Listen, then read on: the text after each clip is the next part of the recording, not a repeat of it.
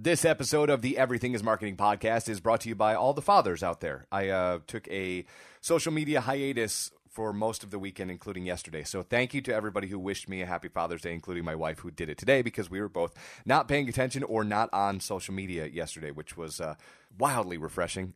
Normally, we try and cut out a couple hours every day, but it's been a long time since we've cut out an entire day of not even paying attention. It gets really hard when you're dealing with MMA with the other podcast that I do with Way of the Warrior, because obviously all of those events are on Saturdays usually. So it's hard to cut that stuff out, but Sunday was an awesome opportunity to do that. So it was awesome to do that. But we are back and ready to go. And we've got a lot of stuff to talk about this week. We are keynoting on Thursday at the Grand Rapids hub of MLive, talking social as a language. So a lot of that will be happening this week, as well as Thursday when the keynote is over. You will have the entire keynote in podcast form as soon as that thing is over. So excited to do that for all of you as well. So let's get going. Lots of stuff to talk about, mostly involving Taylor Swift.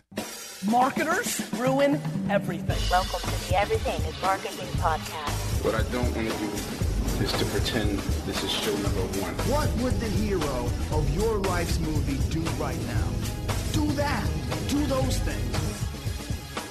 It is Monday morning, and it is the Everything is Marketing podcast, and as I said in the intro, we're talking Taylor Swift today. We had talked last week about how what's going to happen in the music world, because lots of people want to talk music with me for obvious reasons. When you have 20-plus years in an industry, and news is changing very quickly, people like to talk about that sort of thing. So the question was, what's going to happen with Apple Music, and what's the big deal about, and so forth and so on.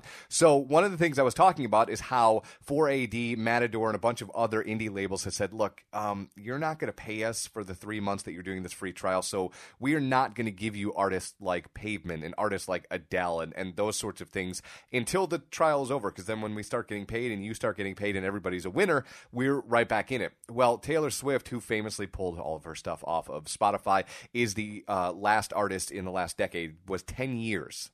Keep that in mind. An entire decade since somebody had gone platinum in week number one. She did it with 1989. She did it partially because she took it off of Spotify, and partially because she has a fan base that wants to own pieces of what she's doing. I said this on Twitter this morning, and I absolutely mean it. If you are in marketing and you are not pining for her or her team to write about what they do and the strategies behind how they engage with their fans, I really honestly think that you're doing it all wrong. I really honestly think that you're not paying attention, because all of the things I talk about surprise and delight, check.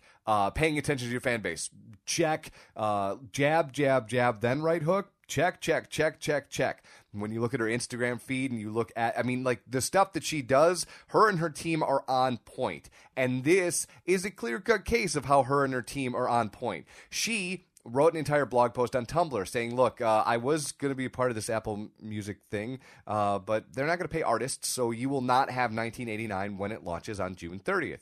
Sorry, they don't pay anybody. That's my thing. I'm not going to do this. And the internet obviously exploded, as they should, because it's this nonstop chase around to find out what Taylor Swift is going to endorse and what she's not. And her fan base, not angry, but they obviously want to be fans of Taylor Swift and be able to consume the music wherever she's going to be. And if that means they've got to go to Target to buy it, damn it, they're going to Target to buy it. They thought that they could get away with Apple Music, but it turns out that's not a thing. Well, it turns out that actually is still a thing, because Apple freaks out because Taylor Swift, as I've been saying on Twitter all morning, is clearly the mother of dragons of the music industry and is actually running the whole thing. So think about this for a second. Just for a second, before I actually tell you, you already know what happened, right? She writes this letter, and then Eddie Cue, the Apple Senior Vice President of Internet Software, famously reverses their decision. They are now going to pay artists during the free trial. So from June 30th till whatever that is, mid-September-esque, the artists will be being paid while we are trying out the service, which is a huge win for the artists. But here's the lesson. That is all based on the fact that Taylor Swift wrote a letter on Tumblr and lit the internet on fire on Saturday. This was changed by Sunday. So you got to ask yourself a couple questions.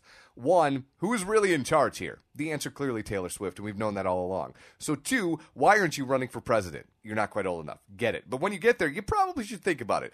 Three, this is a music service that's run by Jimmy Iovine, right? They purchased Jimmy Iovine. Essentially, they brought him over from Beats Music. They brought Dre over. They brought Trent Reznor over to build this thing, to kind of merge Beats Music and Apple Music into one thing. Taylor Swift was anti-Spotify, was going to come over to Apple. This is not a thing. So she goes, no, this is not how we're doing this. And here's my Tumblr blog post to prove this is not how you're doing it. And turns out, well, that's not really how they're doing it. Apple has changed their ways because of Taylor Swift. So when you think about it, who's in charge here? Oh, yeah, Taylor Swift. A single artist. One single artist is in charge. And when you starkly contrast that with what's happening over at Tidal, they're on their second CEO already. They're scrambling to figure out what's going on. And this is not me dumping on Tidal, but this is me saying that you need the right artists in the right order at the right time. And Jay-Z absolutely, positively, 100% needed Taylor Swift.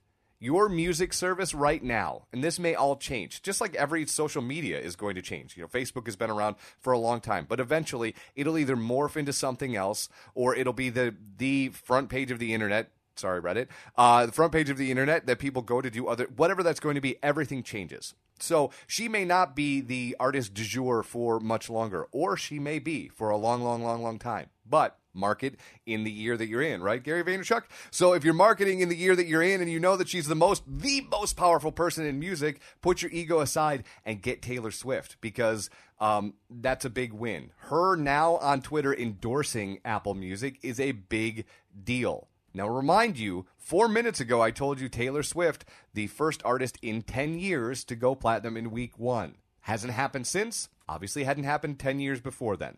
So you got to have her on board, which begs the question, is her and her team thinking about this as a next step, right? What would happen if Taylor Swift started to do what Jay-Z did with Tidal and start her own version? How many people could she convert over to that?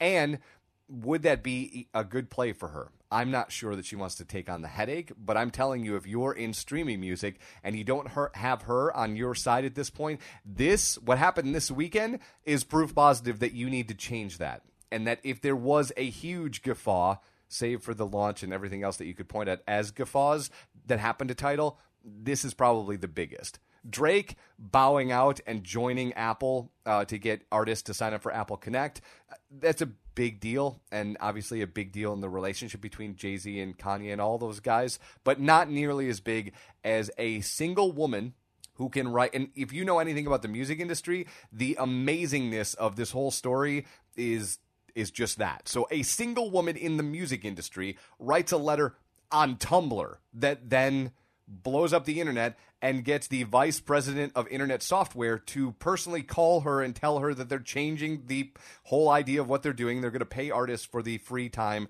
and gets her back on board and starting to tweet about the product, which they need as they're leading up to the launch that will happen next week. As I said last week, they're going to get a lot of people to check this out. A ton of people are going to just click yes. Yep, I'll totally check it out for 3 months. And then they might forget that they're going to be charged $10 a month until that eventually catches up to them. And they'll have to weigh in whether or not this service is worth it or if it's not worth it. But having Taylor Swift essentially changing the terms of service for this platform seemingly overnight means two things. One, they're not really sure what they're doing, because if they were, I said this morning, I was in a meeting, we were talking about this because this is obviously all the rage today. If Steve Jobs was there, would this happen? I don't know that I have the answer to this, but my gut, and I've got a couple friends that work in and around Apple, my gut would say no. And my gut would say that they probably would know what they were going to do, and then they were going to do it. He famously has kind of towed the line of picking the thing that he wants to do and then having to do something else instead. So maybe he would have changed his mind. Maybe this still would have happened the exact same way. I don't know. But it's interesting to me to see this happen and wonder, well, if Steve was still here, would this happen this way? Would this service be looking like the way it's looking? Would this service have the lackluster buzz around it that it currently does? Would this service need Taylor Swift? Which it clearly does. Questions that I don't have answers to. Maybe you do. Email me, eric@mlive.com. Get on Twitter @polymathandvine, and watch out for the mother of dragons of the music industry, because if you don't have her on your team, she's going to go to an obscure site to you, because most people, there are tons of people on Tumblr. This is me not dumping on Tumblr, but I'm going to guess the number of music executives that have a Tumblr page is 0.00001%. So the point is, when we talk about customers being in charge, the customer is clearly in charge. And in this case, the customer is led by Taylor Swift. So kudos to her. All of the stories about this you can read on the MLive Media Group Facebook page. You can check those out there. And more podcasts all this week as we talk about social as a language. What platform should you be on? What should you say when you get there? And how many of these platforms should you run? That's what we're talking about this week. Assuming Taylor Swift doesn't write any more open letters about things on the internet she would like fixed. But if she's going to, I have a list of things I would like you to start writing open letters about Taylor. So I'll send them to you on Twitter at TaylorSwift13. Okay, have a great day. We'll talk to you tomorrow. It's the Everything is Marketing podcast.